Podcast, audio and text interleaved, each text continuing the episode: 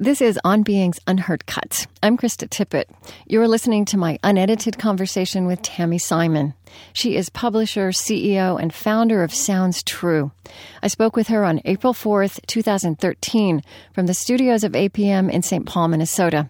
She was at the studios of Colorado Public Radio in Boulder. Download the MP3 of that produced show with Tami Simon at onbeing.org. Are you eating as we speak?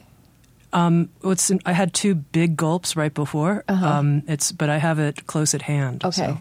Okay. It smells now like tuna fish. and this, this is my version of small talk. You know, the immediate important things. It smells like tuna fish in this small studio. Okay. Well, I'm imagining that. Yes, Chris, we're ready to go. Great. Okay. So we don't even have to do what did you have for breakfast? We got the tuna fish. Okay. Okay. Okay. I am actually curious. What do you eat for breakfast? Uh, well, you know, I didn't eat anything this morning, so the scratch and sniff is coming up empty, which is why I wanted to talk about the tuna fish, so we get the the smell communicated through the microphone here. Okay. Well, actually, tuna fish.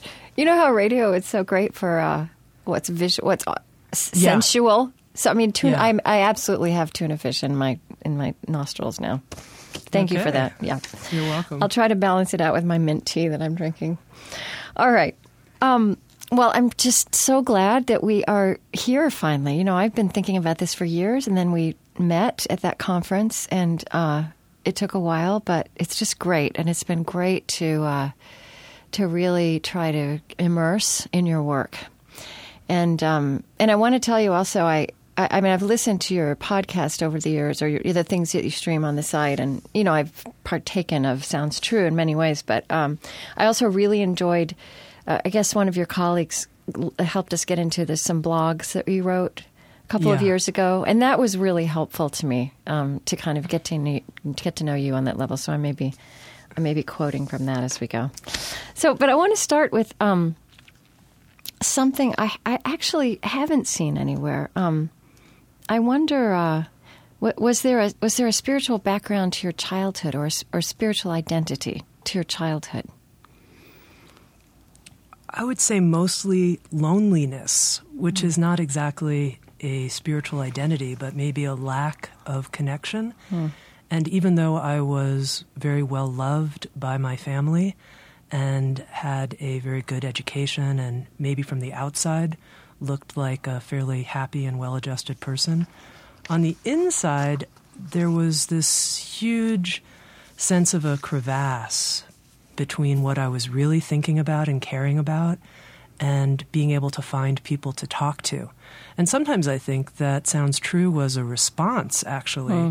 to the loneliness that I felt because I wanted to talk about really deep spiritual questions I had. So it wasn't that there were some great realizations as a young person, but it was more this aching sense of what is going on here? What right. is actually happening? And will anybody talk to me about that, about those big questions that I feel when I get into bed at night? Well, did you? Um, I mean, I'm, tr- I'm, I'm, I haven't been able to perfectly trace that that trajectory. So you you left college. Did you had you discovered meditation, or I mean, was there any meditation? Were, were there any of these traditions uh, in your life? Did you know about them bef- before you went away? Yeah. Well, when I went to college, to Swarthmore College, I was lucky that in my sophomore year, I met someone who was there on a Fulbright scholarship, a professor named Gunapala Dharmasiri, and he was from Sri Lanka, and he was teaching a course. He was just there for one year on existentialism and Buddhism, and so of course I signed up for that right away, and it was in that sophomore year in that course that he actually taught all of the students how to meditate. So that was my first introduction to meditation. And what happened to me in that sophomore year was that I started looking at everything else that was happening in academia through a lens of a critique of first person experience, meditation experience, and uh, things started looking stranger and stranger, hence my exit uh, from college and my travels in Sri Lanka, India, and Nepal, where I deeply became engaged in the practice of meditation. A- And then you came back to the States. Did you come back to Colorado at that point? Well, no, so at that point, I uh, came back to Pennsylvania, Okay. where Swarthmore College was located. And, you know, my parents were very invested that I graduate from an accredited school. You know, my father said, that's your ticket, that's your ticket to the mm-hmm. rest of your life. and my attitude was, wherever I'm going, that's not the ticket they're going to require. And of course, that sounded naive to my mother and my father, but there was something in me that had gotten lit on fire that I had to follow. And that took me away from academic study. And I ended up coming to Boulder, Colorado, because I wanted to look deeply at the question of uh, the psychology of meditation. And the place that I could study that was at Naropa University. And so that's what Got brought it. me out to Colorado. Okay. Um, and somewhere in, uh, I believe in this blog that you wrote for a few years, a, a few years ago, you um, you talked about you were, you know, you were, you were working as a waitress. You were you were doing some radio, and and you you talked about you were also praying, and that, that, that this became kind of this leap, this leap for you, and then kind of a life of leaping followed.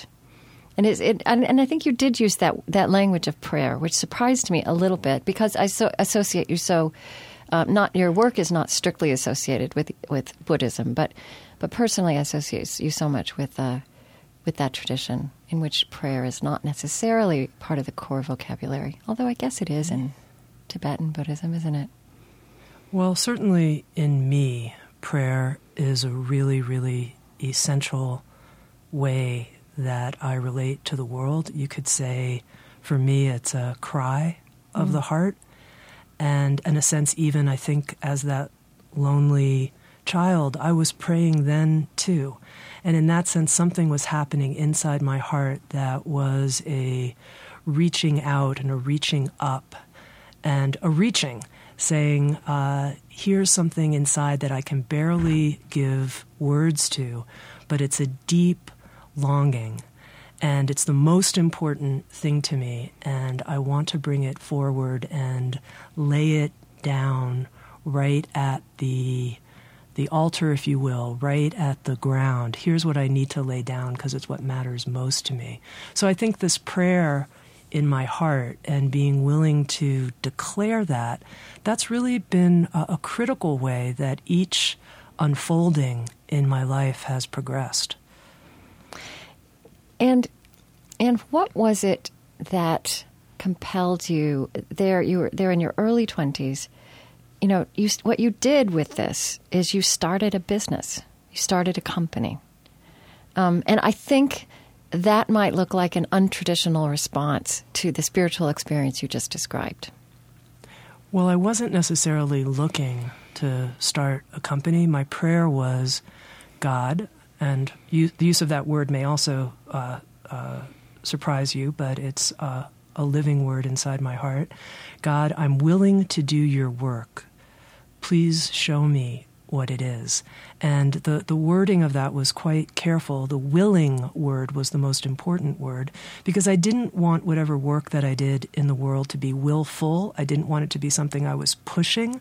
At the same time, I didn't want to be willless, like I'm just lying here like a lump or a log. I mm-hmm. wanted to be, no, I'm willing. I'm willing to do whatever it takes to do your work in the world. Please show me what it is.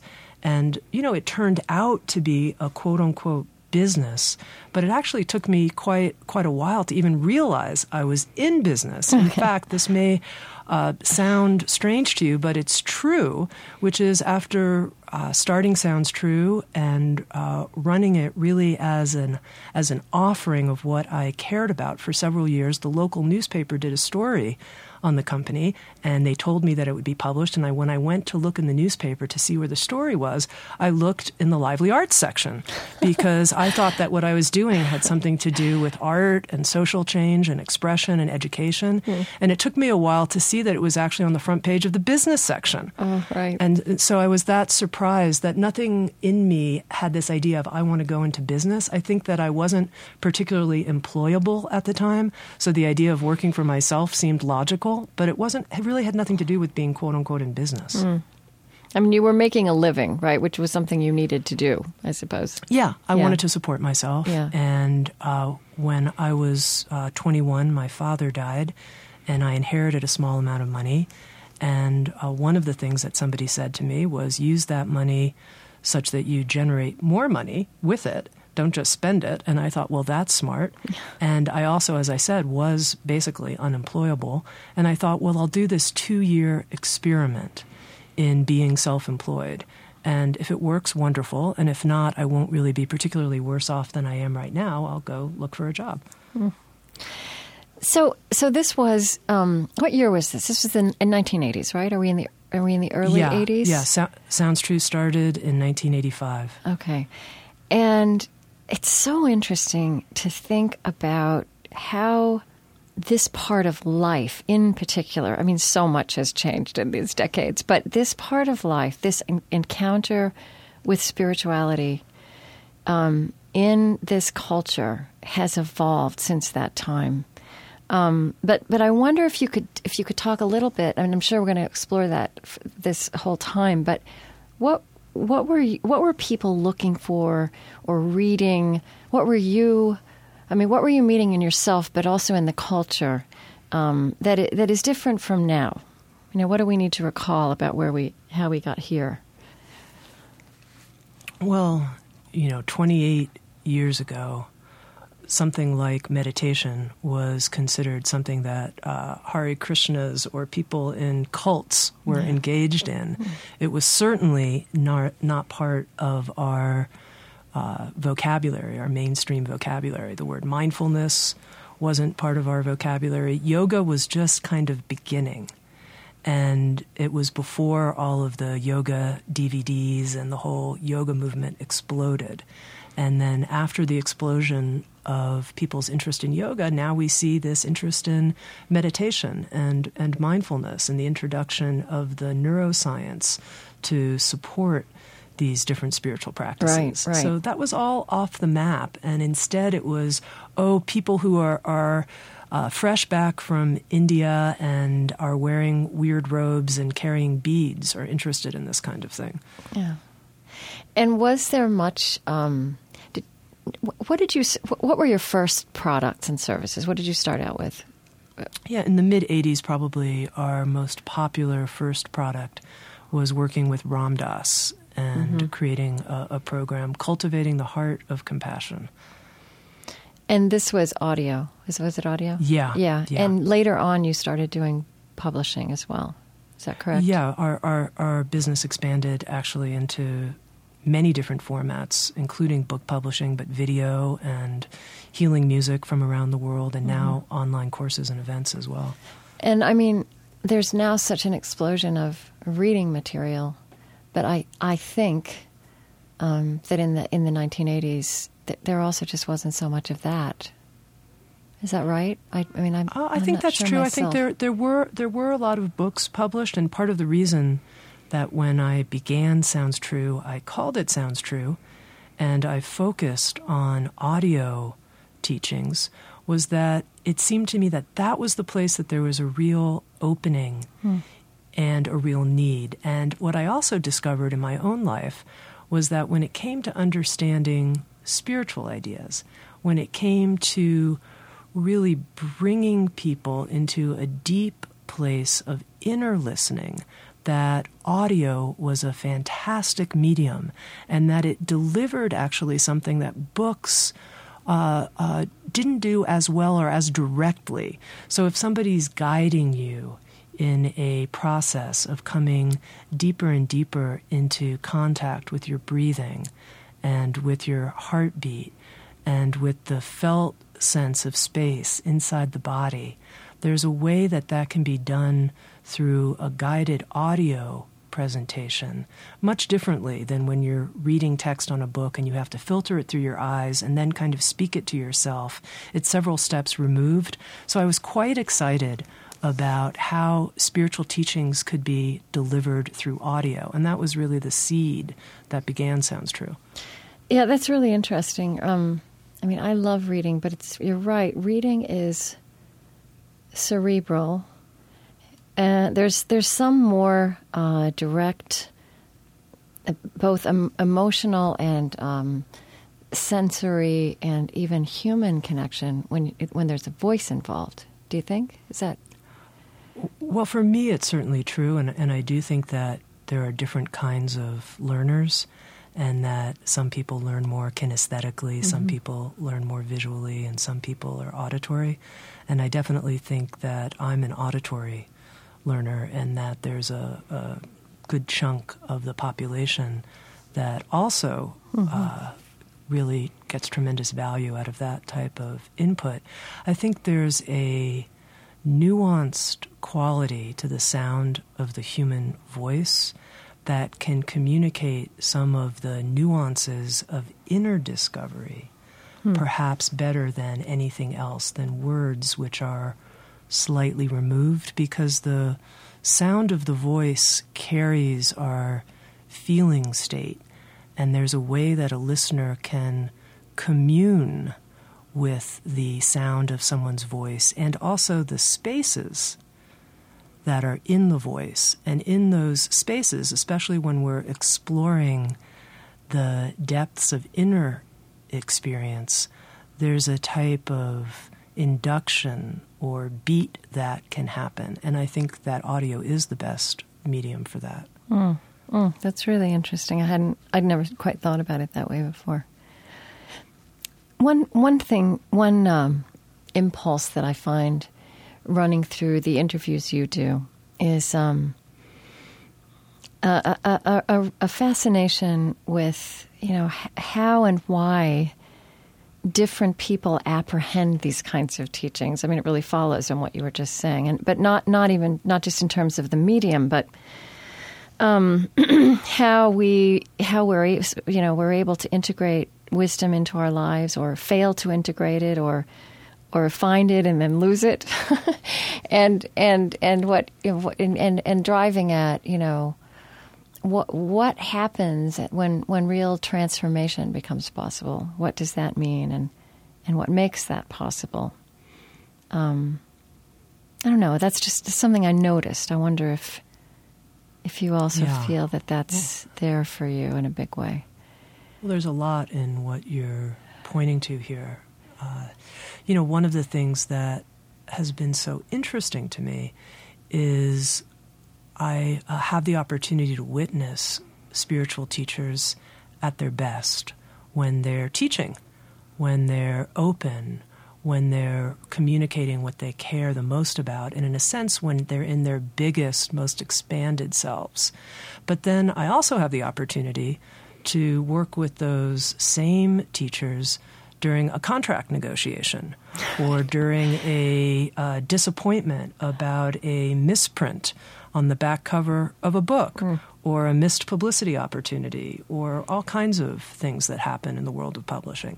And one of the things that I, I've really taken a lot of curiosity about is how complicated human beings are in terms of this same person can deliver some of the most beautiful teachings in one way and really be uh, quite challenged in certain kinds of relationships, in certain kinds of communication uh, uh, dynamics, and how to understand all of that and how we can all get more real about that and get behind the curtain if you will. Mm. Because I think when we do that, we stop having this idealization about what the spiritual process of transformation is and about who spiritual teachers are.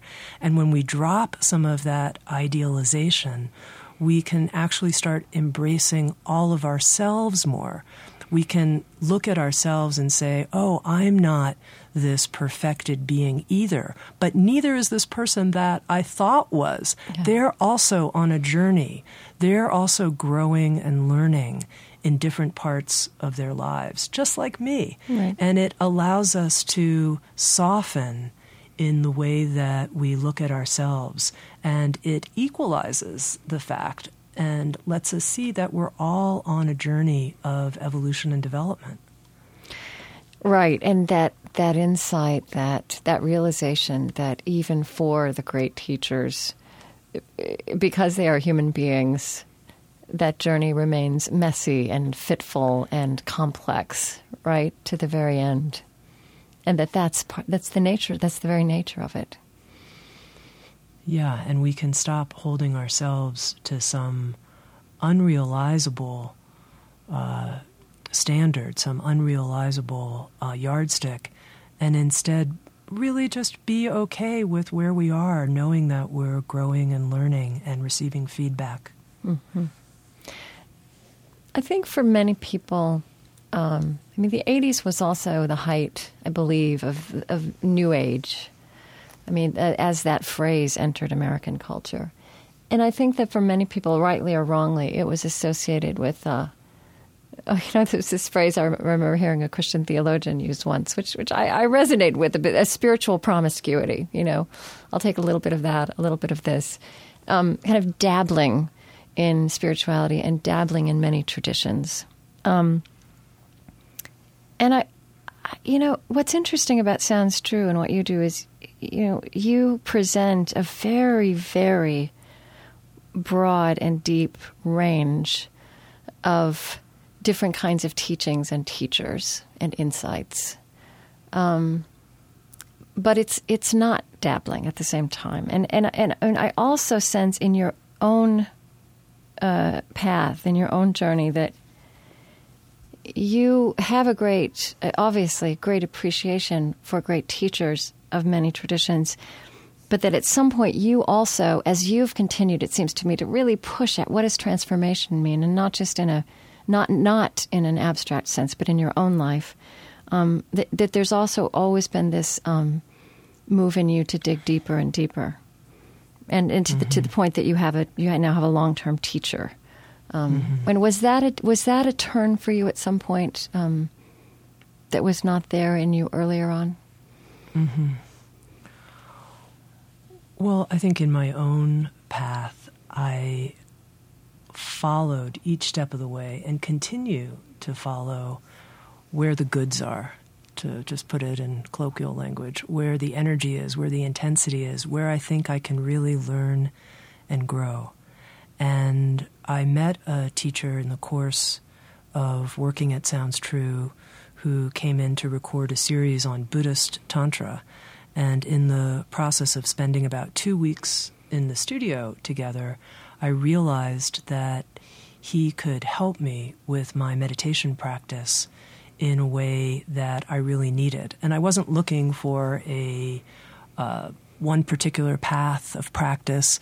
But the fact is, as I was sitting there with him, I had to tell the truth to myself, which was that I felt a little lost mm. at the time. And I felt that I hadn't been deepening in a way that I sensed was possible, and that I sensed through working closely with him and being trained that there would be something that could open up for me, and I wanted to do that. And this was Reggie Ray.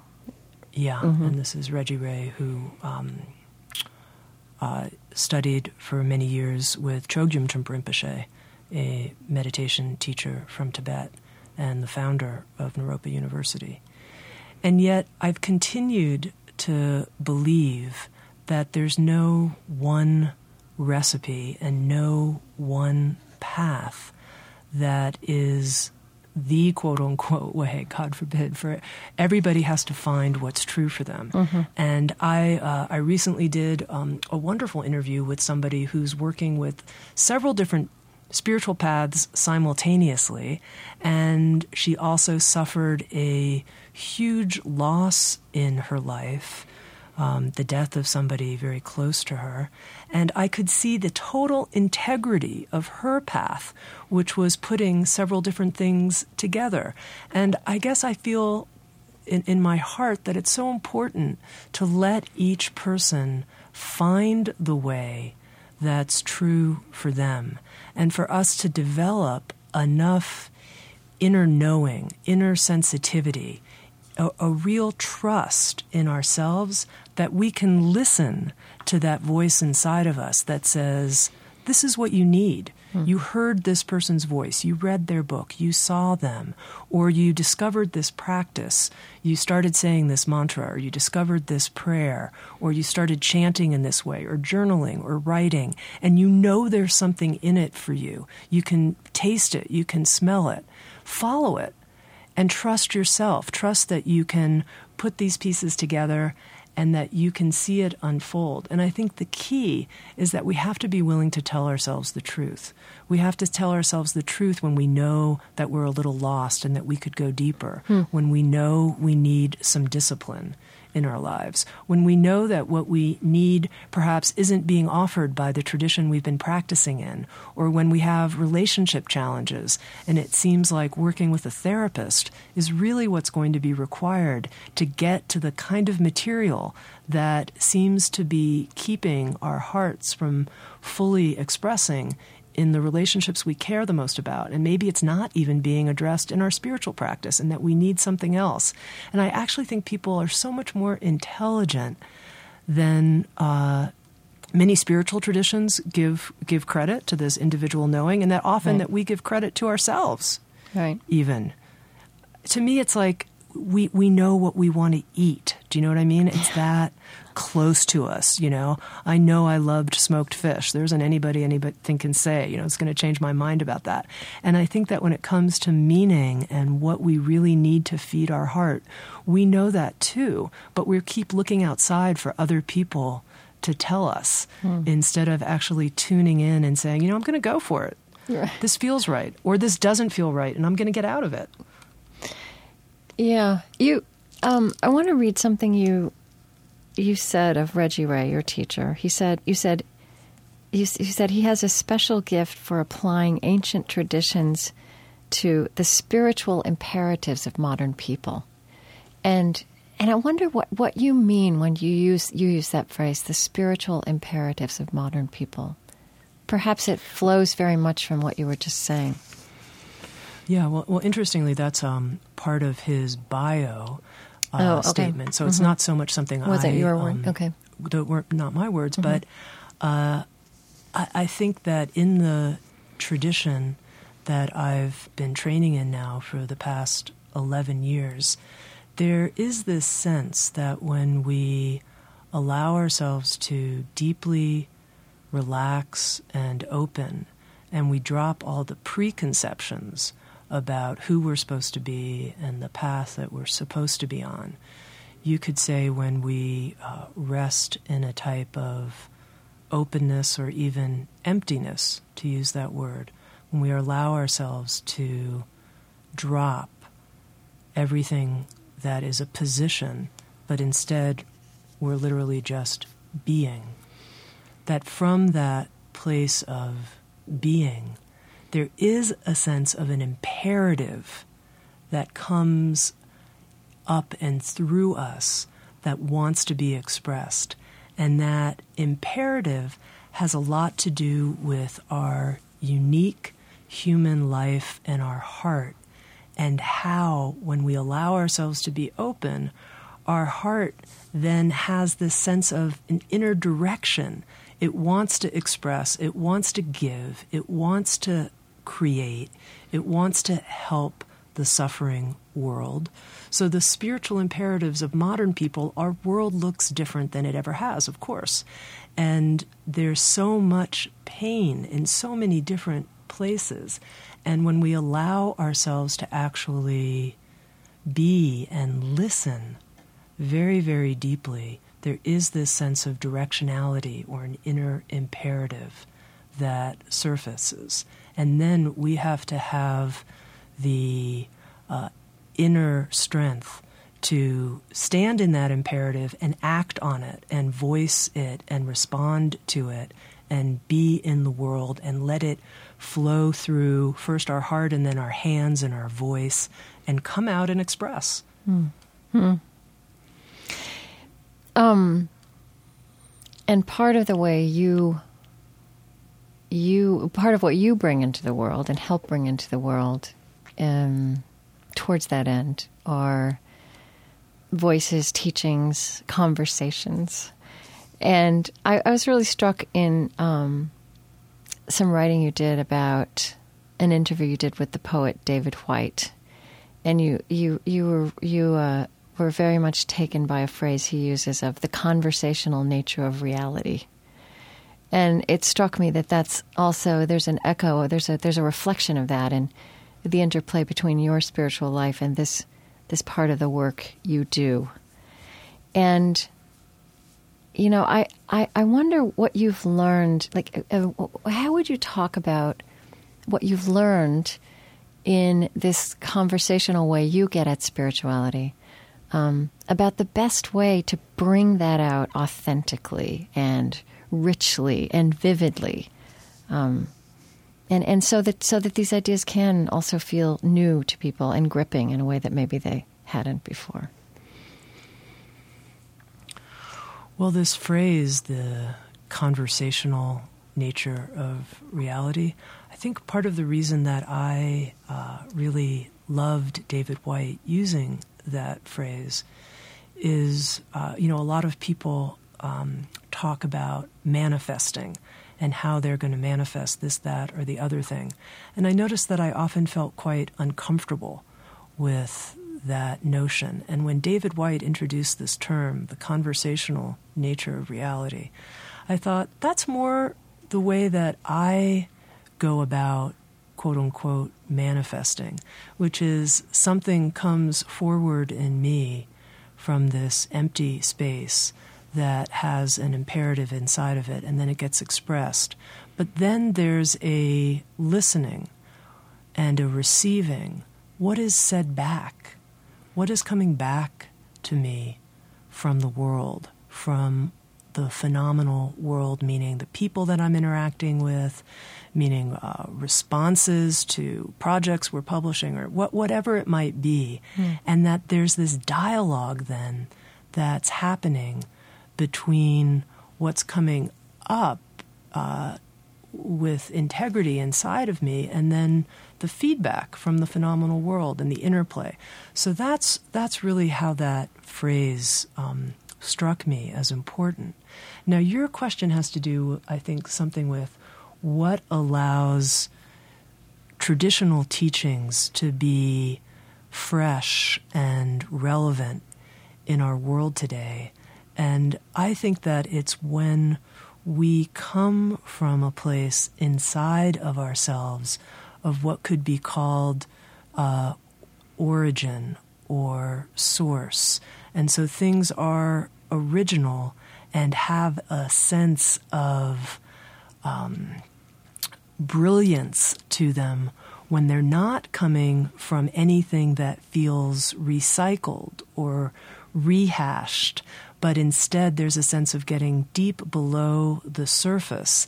And then it's like we're contacting from deep below a geyser of something that's fresh energy versus something that's just being cut up and recycled concepts or ideas from somebody else. So that I think is the key to this sense of, of freshness.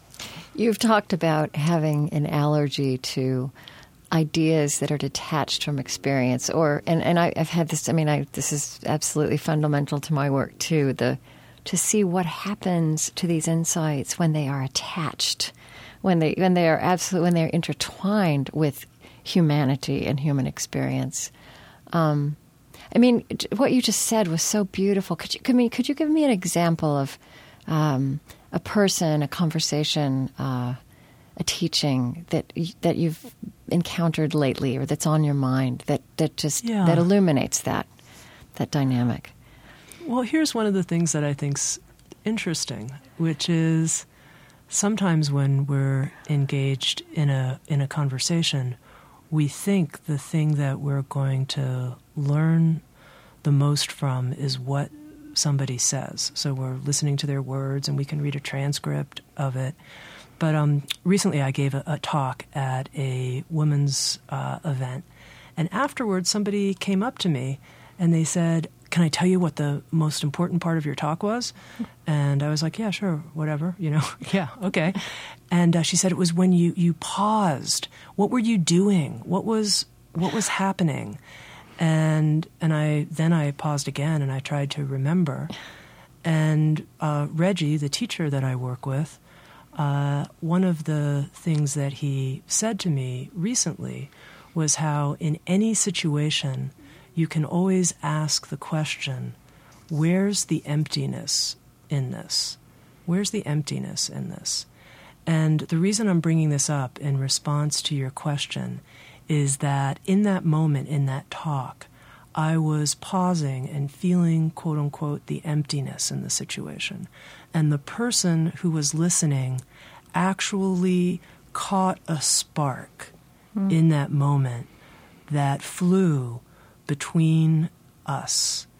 And in any moment or situation where we find this gap, where we find this sense of everything's not just one long sentence that isn't even punctuated. And sometimes our days feel like that. Yeah. They just, you know, we wake up, we know we have so much to do, and then we go to sleep at night. Okay, well, and whatever gaps there are, we are filled. They're just filled for us, right? Exactly. Yeah. And yet it's in those moments where actually there's a, a quietude. That's when new life and fresh ideas can come through us and into the situation. I think that's a lot actually where humor comes from too. Some of the, the greatest humorists, because how do they come up with this stuff on the spot? It's not the rehearsed comedic monologue. It's something, you know, uh, unusual that's happening in that moment because there's a Swiss cheese like quality, if mm. you will, mm. to the way that they are in the moment. There's this openness, these gaps, these holes. And I think that's actually a, a way that we can be in situations and then we become actually this uh, conduit for fresh ideas that are responsive wholly responsive to the situation at hand, not rehearsed. So that's why the spiritual imperatives of modern people what's the imperative of the actual situation I'm in? Right here, right. right now, with this person or with this group that I'm talking to. And you need those pauses or you need to cr- make room for them in order to be doing that kind of discernment, don't you? Yeah, and I think that's actually where the practice of meditation comes in is that it trains us in resting in those pauses, mm. starting to find them when they're there in between thoughts, and then starting to actually dive in to that place of pause and then actually staying for longer and longer periods in that sense of stillness. Another thing that Sounds True is a vehicle for, I think, is taking you know, very ancient teachings and traditions in part mm, out of very much out of the containers they've been in traditionally. I mean, I, when you when you interviewed Reggie Ray, your your teacher, um, you're you're doing a project with him. What is it? It's a thirty two is it the 32? 33 CDs. 33 CDs. yeah. Okay. It's, it's definitely a, the Guinness Book of World Records, at least for Sounds True, in terms of the length of an audio training program. Yeah. And, and, and I, and I kind of got the sense that uh, you were circling around with him that it's not precisely that these things would have been secret before, but, but, but you, are, you, are, you are putting into technology. Um, teachings that have not been accessible in that way, and and maybe also really crossing the boundary of things that were held close and held private and secret. It's, it's interesting. Mm-hmm. Mm-hmm. Well, I think one of the questions, of course, we have to ask ourselves is why were certain teachings held secret or private, yeah. and was it for the benefit of the students or was it for the benefit of some other agenda of some kind. Uh, I also think we have to recognize that in the time that we're in, there is, at least it appears to me, a readiness in many people because of the amount of teachings that have been widely available and the acceleration that has happened in our own learning and development. And also, I would say, just to get a little woo woo here, just a sense of uh, uh, overall accelerated growth and development that seems to be the case inside many, many people, that there's a readiness to hear certain ideas. And I also, and this is a really um, important idea, I think a lot of teachings are quote unquote self secret. So, what I mean by that is, mm. even as I'm sitting here and I'm talking about emptiness and what does it mean, where's the emptiness in a situation, that I'm sure there could be somebody listening who's like, what the heck is she talking about? I have absolutely right. no idea. Like, what is this? I just don't get it. So, it's not like there's any um, harm in offering, in my view, teachings that people might not uh, understand because the vocabulary might not work, because they just won't care, actually. it won't be relevant to who they are. Uh huh. um, and so, you know, something else that I'd really like to get into with you is um, translating this commitment you have to, and this is this is one way I would I would describe. Um, I think one of the passions that drives you, and that is there in the most authentic and exciting spiritual energy of our time, which is this drive to link the inner and the outer, um, and how you. I love to t- hear hear more about how you make that link real also in a corporate culture because whether you whether you meant to create a business eh, or not when you were in your early 20s you have created a very successful business now so yeah. and I know you I know you're intentional about this so just you know kind of talk me through how you do that how that yeah. is manifest yeah, well, for me, uh, if the inner and the outer are not in an embrace, then I'm not sure how to live my life in a way that's meaningful and makes sense. So it's not like I can be a, a loving person on the meditation cushion and then walk into work and exploit my employees and make business deals that are unfair to other people. I mean, the idea that there could be a separation is actually um, uh, just completely uh, unfathomable to me. It doesn't make doesn't make any sense. It doesn't, doesn't, But as you know, it happens. I mean, you know, I mean, it, it happens all the time. I mean, that link is not, and it's not just in it's not in one spiritual tradition or another. We, in, and I think in this culture, in fact, for a number of generations at least, we've kind of encouraged people to compartmentalize this part of their lives. Yeah, I guess what I'm saying is instead of saying, how do I make the link, I would ask a different question, which is, how do people separate these things? Right, right. How do they do that? Uh-huh. Because to me, it's not about taking two separate things and linking them together. It's about saying, I'm a human being who wants to give and live in integrity and have enough money to support my life and to live a sustainable and beautiful and abundant life. How do, how, how do I do all that? They were never separate to mm-hmm. begin with. Mm-hmm. So I'm mm-hmm. not linking them. I'm just wanting to live a good life and a life of service um, and a life of beauty. And so that to me is actually the starting point. And then when it comes to, well, how does that happen in a business? I think uh, it's having realistic goals for the business, uh, not taking investment money into the company that has a different agenda than what I just described, because then there would be a different set of drivers. You know, right now there's 85 employees at Sounds True. We've been in business for almost three decades, and we took it on as an experiment, and it's still an experiment. And the experiment is there are all of these tremendous virtues verities that the world traditions point to that we can live in our individual lives. How do we live it collectively in our organizational lives?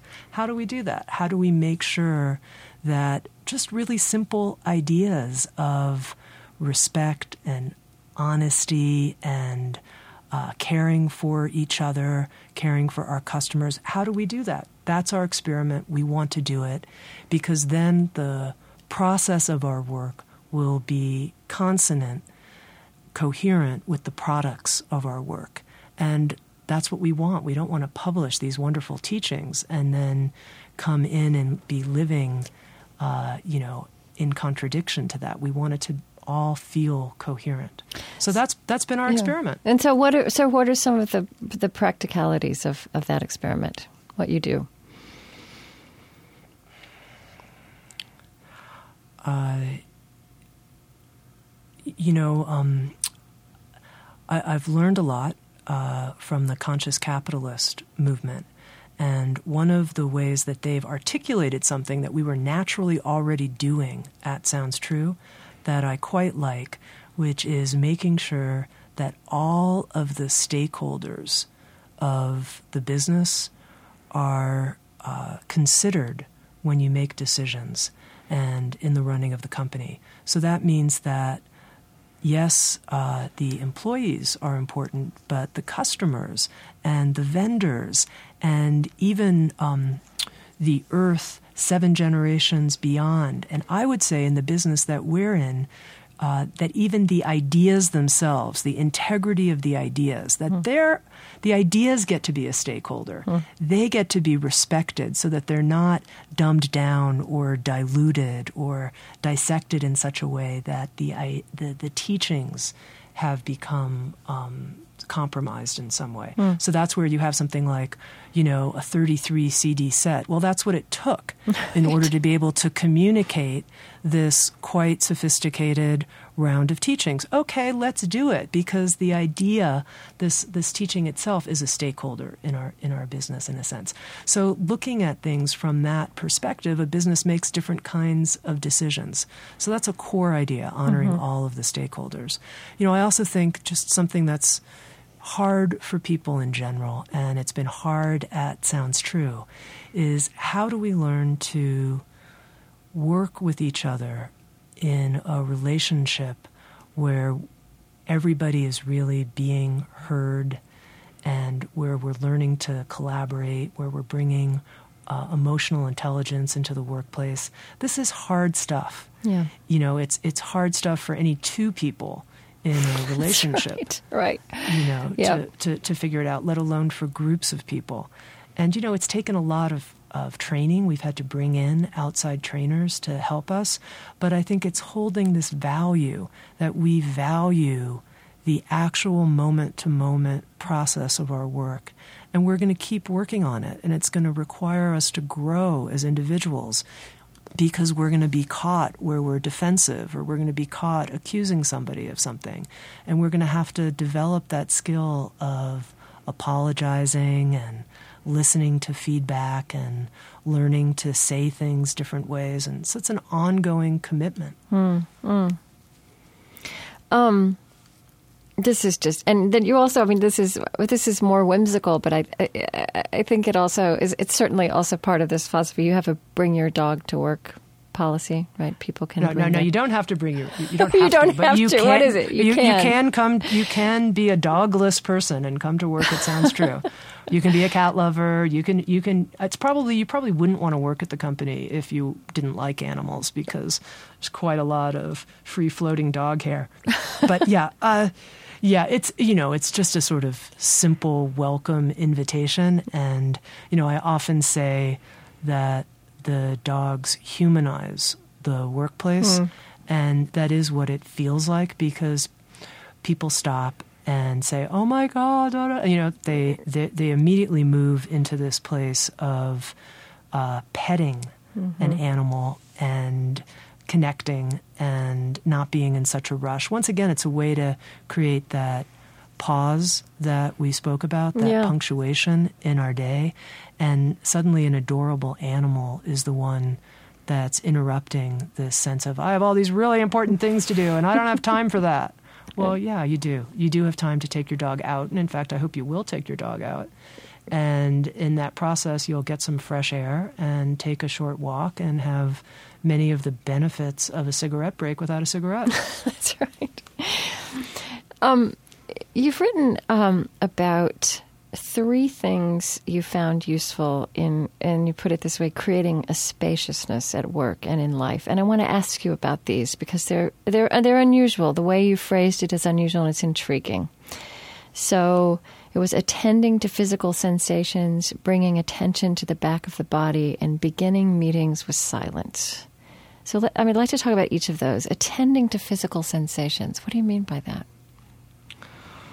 Yeah, well, you know, I spend a lot of my uh, workday in meetings, uh, which is probably what a lot of people do who have office jobs. And so, meeting after meeting after meeting.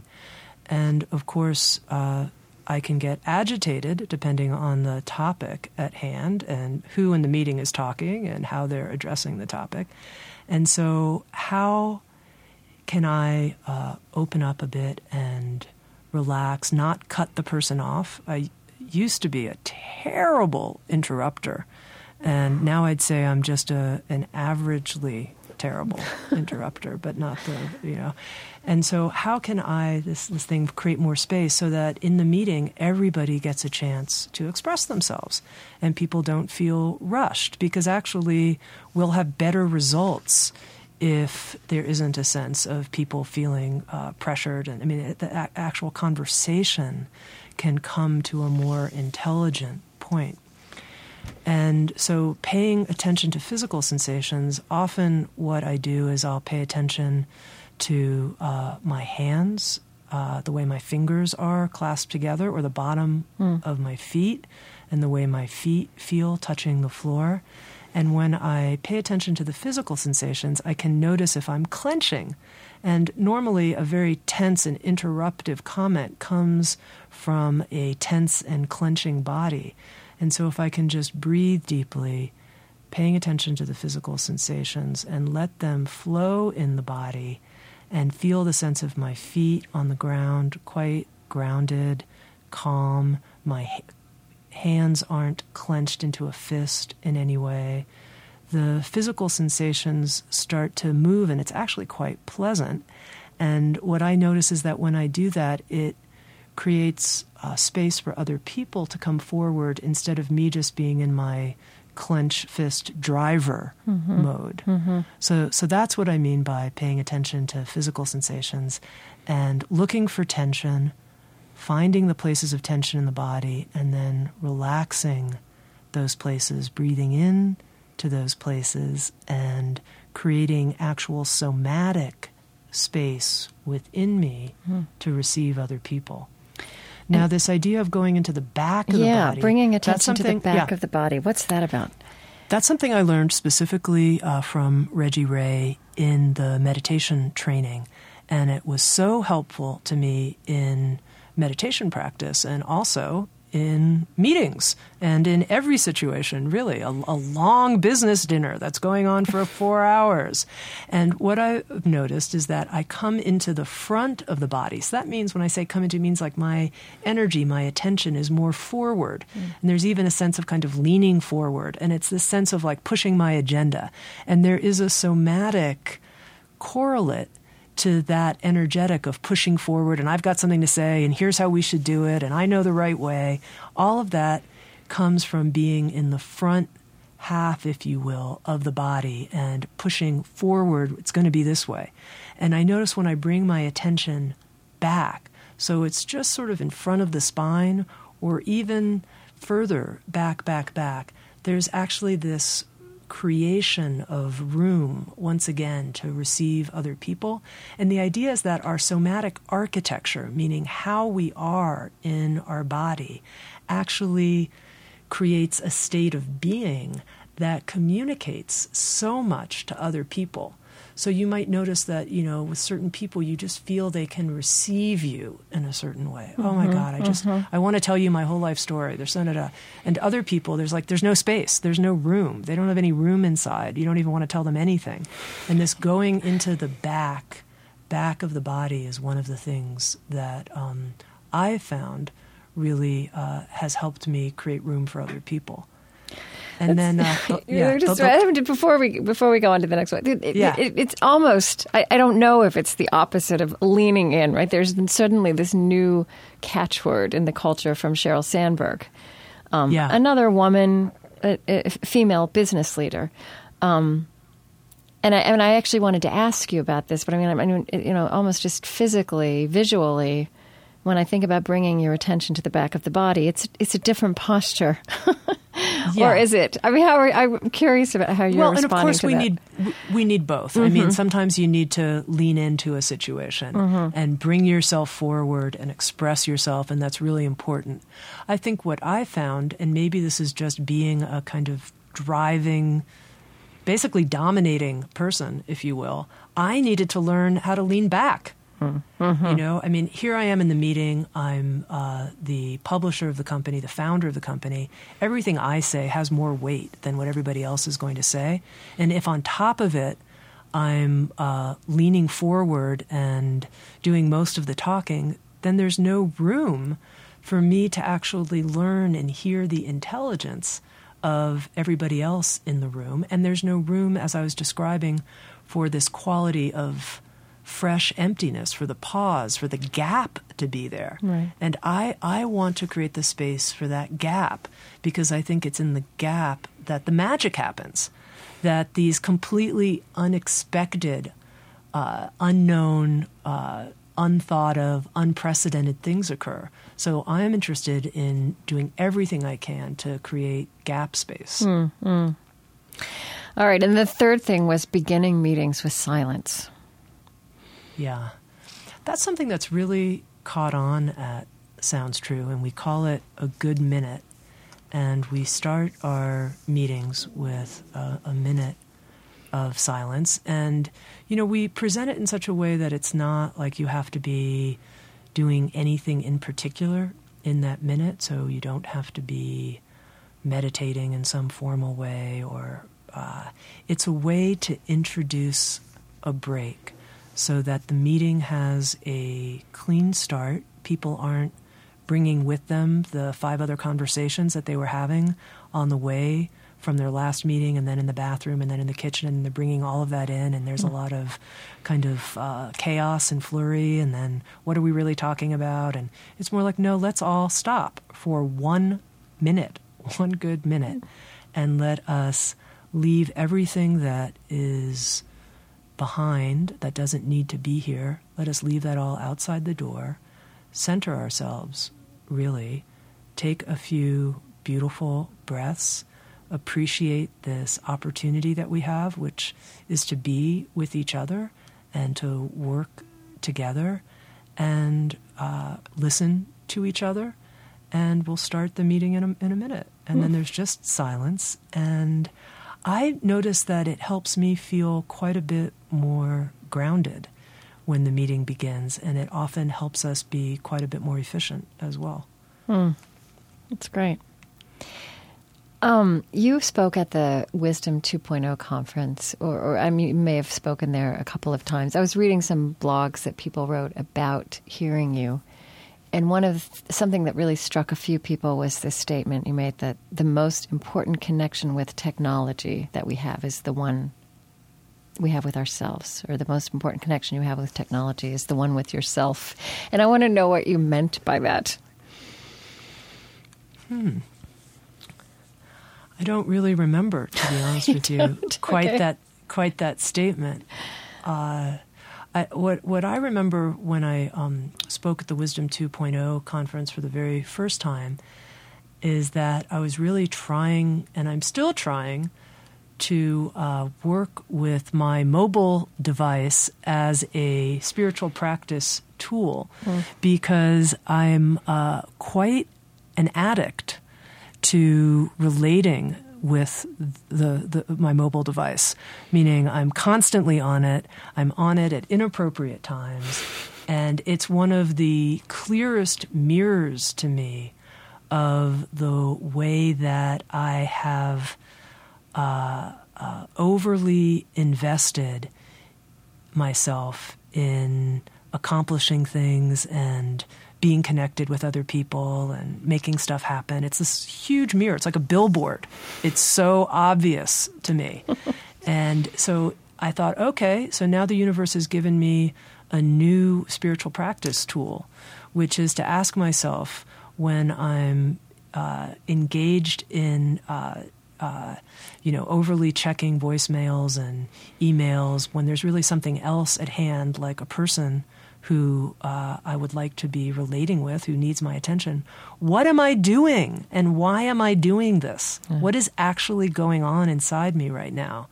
And what I've seen is that I'm often feeling uh, slightly agitated inside, meaning just slightly concerned about something, or slightly paranoid about something, or slightly worried about something, or just slightly something that's not peaceful. Yeah. And that it by getting involved and you know okay i'm going to you know text this do this whatever that it oh okay now i don't feel quite so tense and so instead until you saying, push send and then you have to get tense again yeah and then yeah. wait for the next thing whatever right. so instead it's like just don't do that put yeah. it down and work with what's happening in your body in that moment and actually use this as a self investigation opportunity hmm. Is, and is that working? Is that a good discipline? It, it's great. No, you kidding me? I'm practicing all day long. right. you know, people often ask me, um, what was the most amazing interview you had? Or, you know, what was the interview you learned the most from? And of course, of course, if I sit down and think about it, I can come up with a few, I can come up with some high points. But really, my answer usually is, uh, it's the last person I talk to because you know my life, you know, because I listen for a living and do these conversations for a living. There's a cumulative conversation, and like you, you know, I'm involved in this stuff as well. And I and I wonder, and I, I don't know if that's true for you. I mean, it's it's kind of a roundabout way of asking. Um, what's what's been coming up on your mind lately in your conversations, in your interactions with teachers? You know, what are, what are you what are you chewing on and working on in this realm of mm. what it means to be human and what it means to have a spiritual life? Mm. Well, interestingly, uh, just um, this season, Sounds True's launched this 24 part series called the Self Acceptance Project. And we put the Self Acceptance Project together, so it's 24 interviews with people about this question of how can we learn to be more kind and compassionate towards ourselves, right. even when difficult things are happening and when things don't seemingly go our way or we feel ashamed about something that we said or did. And this topic came up for me because one of the things that I saw was that often people who have been meditating for a long time or even people who have been working with a therapist for a long time there was still this place where so many of us seemed to get stuck, which is I, I know that I'm supposed to be being nice to myself right now, but I'm not doing it. I'm just not doing it. And there's nothing you can say that's going to help me figure this out. And I was like, I want to really dig into this. What is it? What is it? And is there a way that people could really be educated in self compassion and self kindness and self acceptance. And doing this series, it's been wonderful because I've learned a lot of things and it's helped me a lot, and I think it's helped listeners a lot. So that was one of the current questions I've been chewing on. Mm-hmm. Uh, how do we increase our our self acceptance? And you know, I did I did pick up on that. I didn't know if that would be your answer, but I, I that jumped out at me. Perhaps because it's also a topic for me, and and also I think you're right. It's bubbling up. It's it's out there. Um, and but there's nuance to the way you're talking about that, right? And and that's important too. That that compassion towards yourself is not the same thing as self-esteem, right? Or I think you you were you were talking about Pema Chodron that, that you know that there's a link between gentleman gentleness in oneself and confidence towards the world.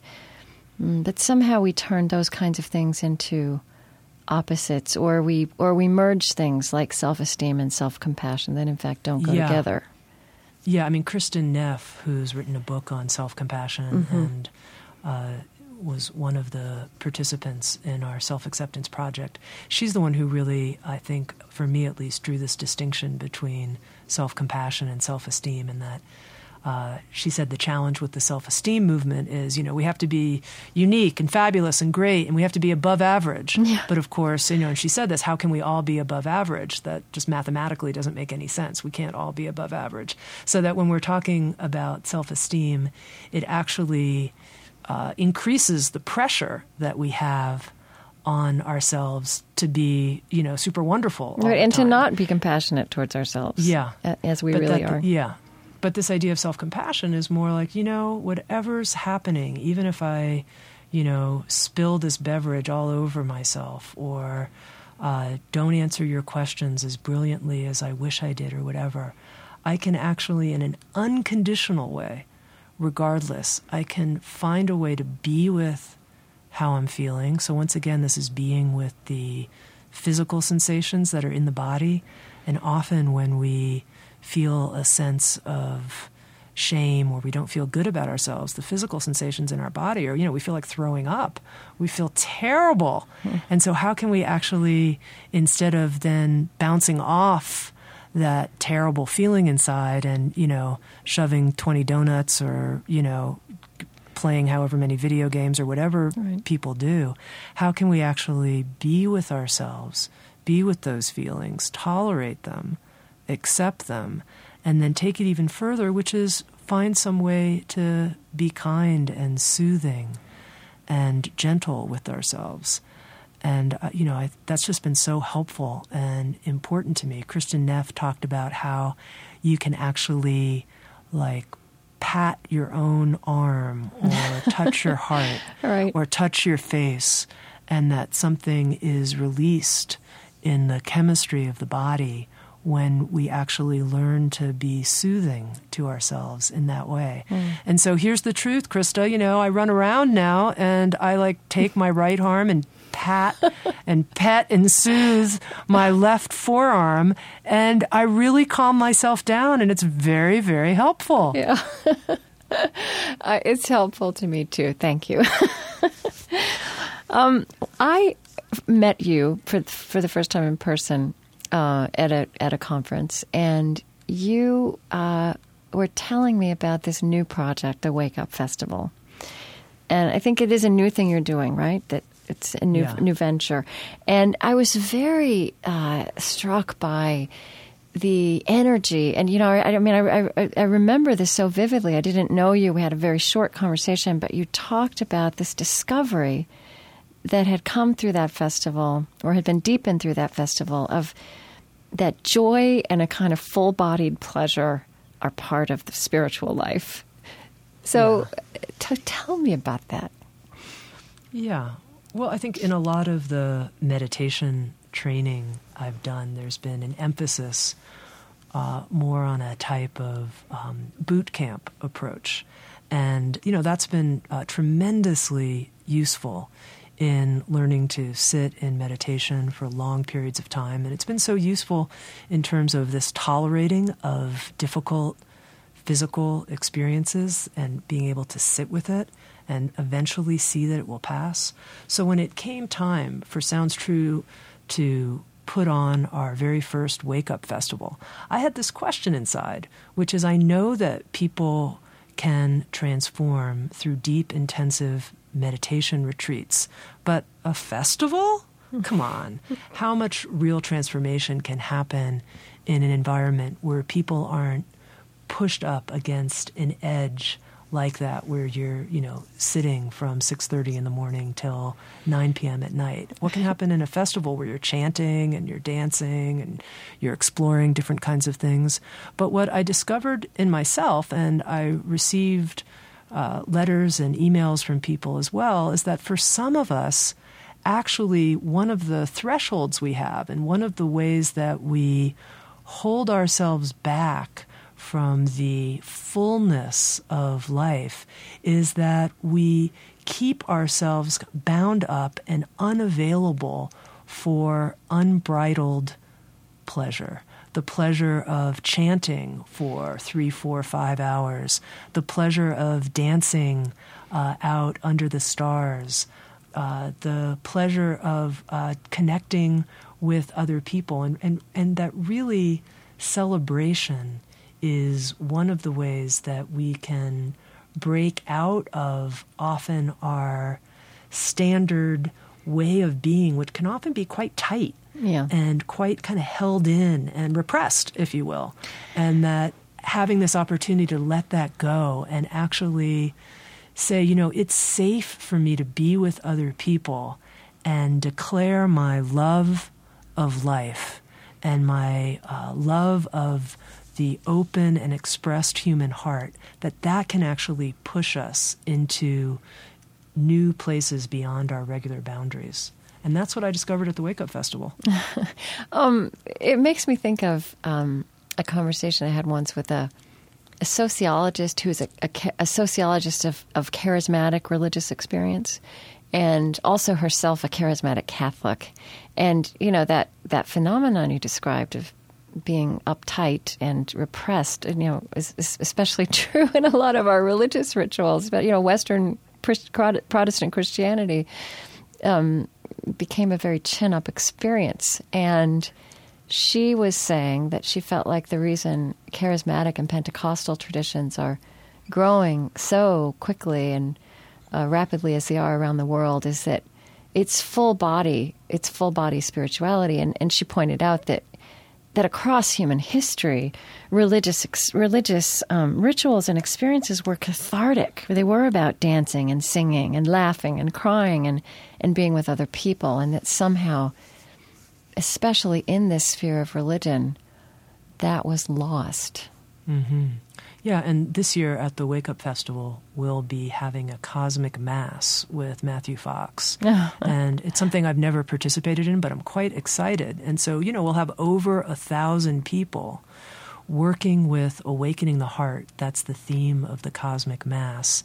And it will happen in different phases where we'll work with the broken heart, the forgiving heart, uh, uh, the creative heart, the devotional heart, and it will be done through singing and dance and offering and interactive altars and poetry, and there'll be a video DJs as well as music DJs, and the whole thousand person cosmic mass will take over three hours as this group participatory ritual. And it's something that I'm really excited to explore and see what it's like when we're bringing people together many people who will never have experienced anything like this, but will come, I think, very open minded and open hearted. What, what's it like to pray and explore together like that uh, in, in a group experiment? But I have to ask you, and I think you might be like me, an introvert, and uh, an introvert who loves people. And uh, I wonder if even a few years ago, you would have imagined that you could get excited about an experience like that. Well, you're right. I am. I am an introvert, uh, and you know, some of what I've seen is that even as I say that to you, quote unquote, I'm an introvert. You know, I, I think that I put myself in that box, and at this point, I don't even know anymore, mm-hmm. and I and I want to open it up a bit because uh, I think sometimes we can label ourselves a this or that, you know, whether it's something about our Enneagram type or this kind of woman or this kind of man. And uh, I'm interested in actually opening that and just exploring. And what I notice is that I actually really enjoy uh, being with other people in deep spaces. Mm-hmm. And that's right. part of what has me excited about the cosmic mass. Yeah. You've been uh, you've used the phrase recently spiritual friendship. I really like that. I like that yeah. notion. What do you yeah. mean by that? Well, in a sense, you and I in this conversation are exploring a spiritual friendship. Mm-hmm. And if we were in the same room together, we would be looking in each other's eyes. We're talking about something that ideas that we both care really deeply about. We're communing with each other in a certain sense.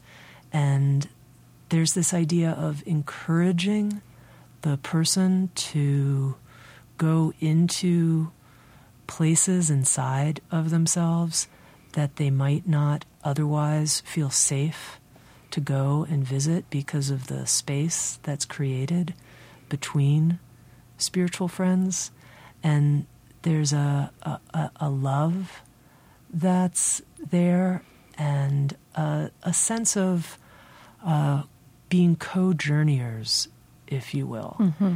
And uh, um, uh, I think some of it, this gap that I've been describing, I think some of what can happen in spiritual friendship is that we rest in the gap with other people, and in that our souls touch in a way that's not possible in conventional exchanges, and that that touching at that nonverbal level, um, it can just be so important. It becomes an inner touchstone uh, that I know in my own life has been so important for me with certain people. I mean, even as you're asking me that question, I see the eyes and the, the face of people who are deep spiritual friends to me. And I know I can call on them in my inner world, and their face is right there, and it gives me so much. And I know that I have experiences with people where they feel that I'm a, a spiritual friend for them like that. And that's a type of touchstone as well.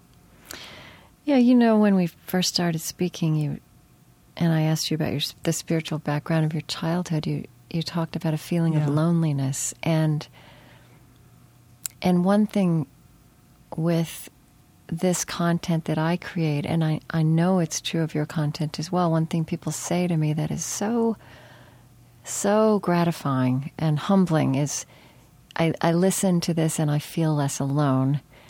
Yeah. And it touches on that. Uh, but and it, it's about living in this world with all its complexity and its beauty and its terror and its excitement and and then so many of us are are looking for deep places, right? We are asking these big questions and we are reflecting, but it's sometimes hard. It's not always evident. It's not always on the surface of our of our cultural life that that there are so many of us, right? Yeah. Well, I think what what uh, you're you're pointing to is this longing, and I would even say need to connect, and that's something I know is so core, so fundamental inside me is to feel like I uh, am literally part of the fabric of life, that there's a sense of belonging and connection. And uh, that's what I think uh, spiritual friendship can be about. I think that's what deep listening to the lives of great teachers and mystics, there's this quality where we, even across the centuries, we connect, our hearts connect. And it's like they're still available, their teachings and ideas are still available and uh, I know for me, that's what makes my heart feel connected in the world. Mm. I want to read um, something you wrote in a couple of years ago. Uh, I just found very stunning. We, we, you wrote, we need to be careful. We never sell the spiritual journey as something that is easy, quick, formulaic, and without challenge. As Parker Palmer says, there is no resurrection without death. As I see it, our real job, it sounds true, is to communicate the great glory of dying. Talk a little bit about that. It's a really countercultural statement. Okay. well, I think one of the things, you know, I've seen working at Sounds True and working with our marketing department is they always want to like promise the benefits, Tami. Promise the benefits. What are the benefits here? How, how people, that's what people want. That's what people buy. And I'm like, okay, what are the benefits? The benefits of the spiritual journey. Yes, fulfillment, connection, boundless joy. But what about the fact that the journey may ask you to give up everything that you thought you were introvert, extrovert? Who knows what you'll be asked to surrender and let go of? who knows what relationships or job configurations are actually keeping you out of your integrity and may need to be let go of? What unfelt emotions and experiences are actually now waiting in darkness that need to be felt in order for the wholeness of the path to be revealed? All of that has to be embraced. And of course, the marketing people don't want to talk about that. and the problem is that then people who enter the spiritual path, they think there's something wrong They think there's something that they're doing wrong when they enter a place of difficulty. Maybe it's grief, maybe it's encountering some experiences that are really hard, that are uh, nonverbal experiences from very early in our life that we've never wanted to go into, and suddenly there they are.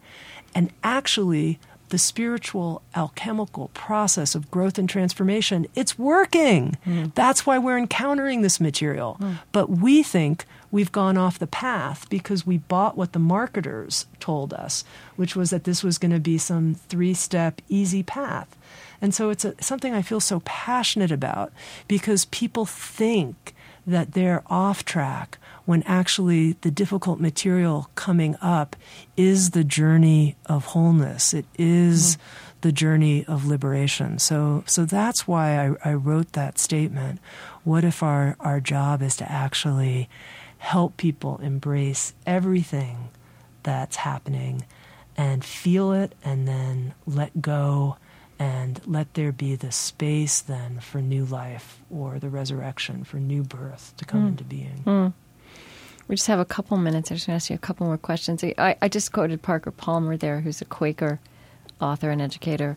Wonderful, wonderful person. Um, and it strikes me that you started uh, those decades ago with Sounds True, pretty much focused on Buddhist tradition, Eastern tradition it's interesting again if we come back to this idea of how our cultural encounter with these ideas has changed.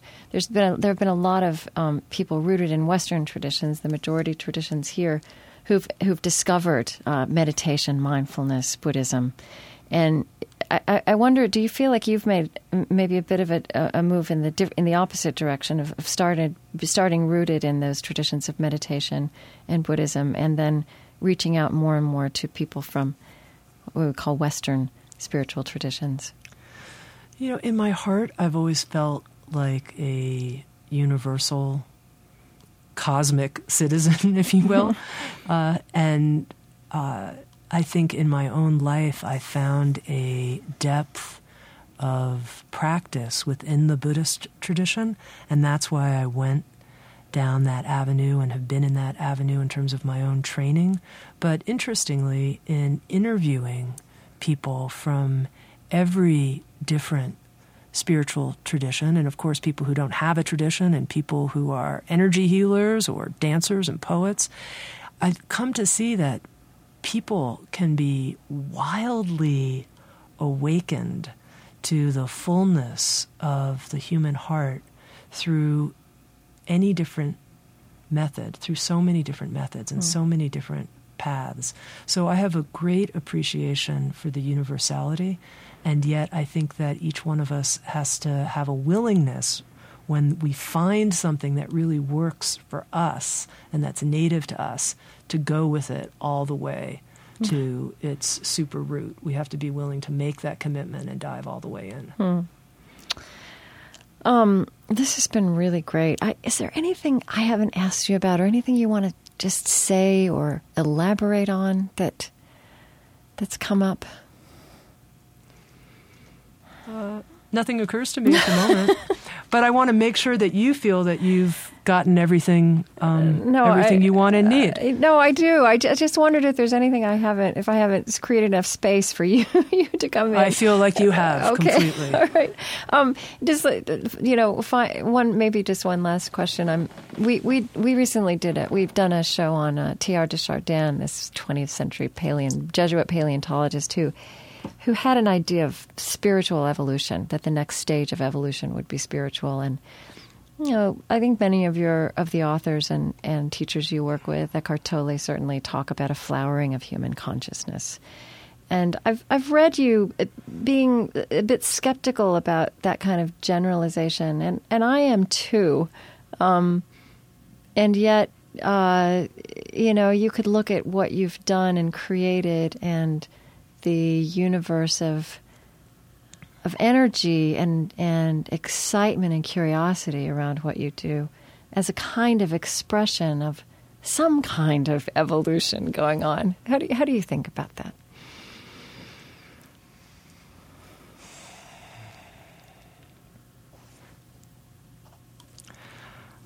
I think the reason that my view has been skeptical is that I feel like the question is just bigger than I can uh, know. It feels so mysterious to me. Mm-hmm. I mean, Sounds True is a small company. What we're doing in terms of the number of people who are accessing and are interested in the kind of conversation you and I are having right now, in many ways it's it's influential, yes, but it's also small. And there are so many things that are happening in the world that uh, are so terrible and are clearly coming from such a low level of human consciousness in the way people yeah. are treating each other.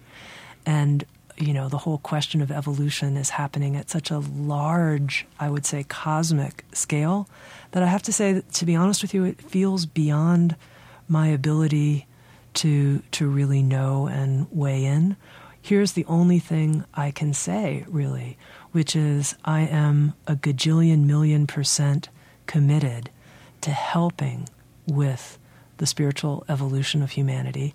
I will give it absolutely everything I have, my entire life and energy, and I hope that we are evolving uh, rapidly enough for there to be a huge amount of change in the decades to come, but I just don't know. Yeah.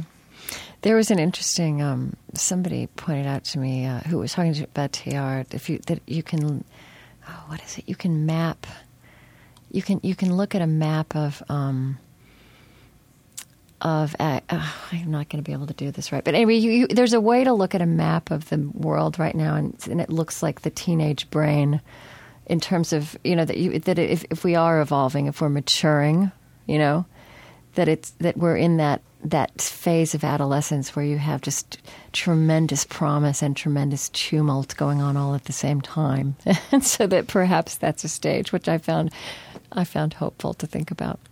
Well, I have loved yeah. talking to you. Um, it's been just great, and um, I look forward to putting this on the air, and we'll communicate with you about when that's happening, and um, we might have some questions, um, and we know where to find you, right?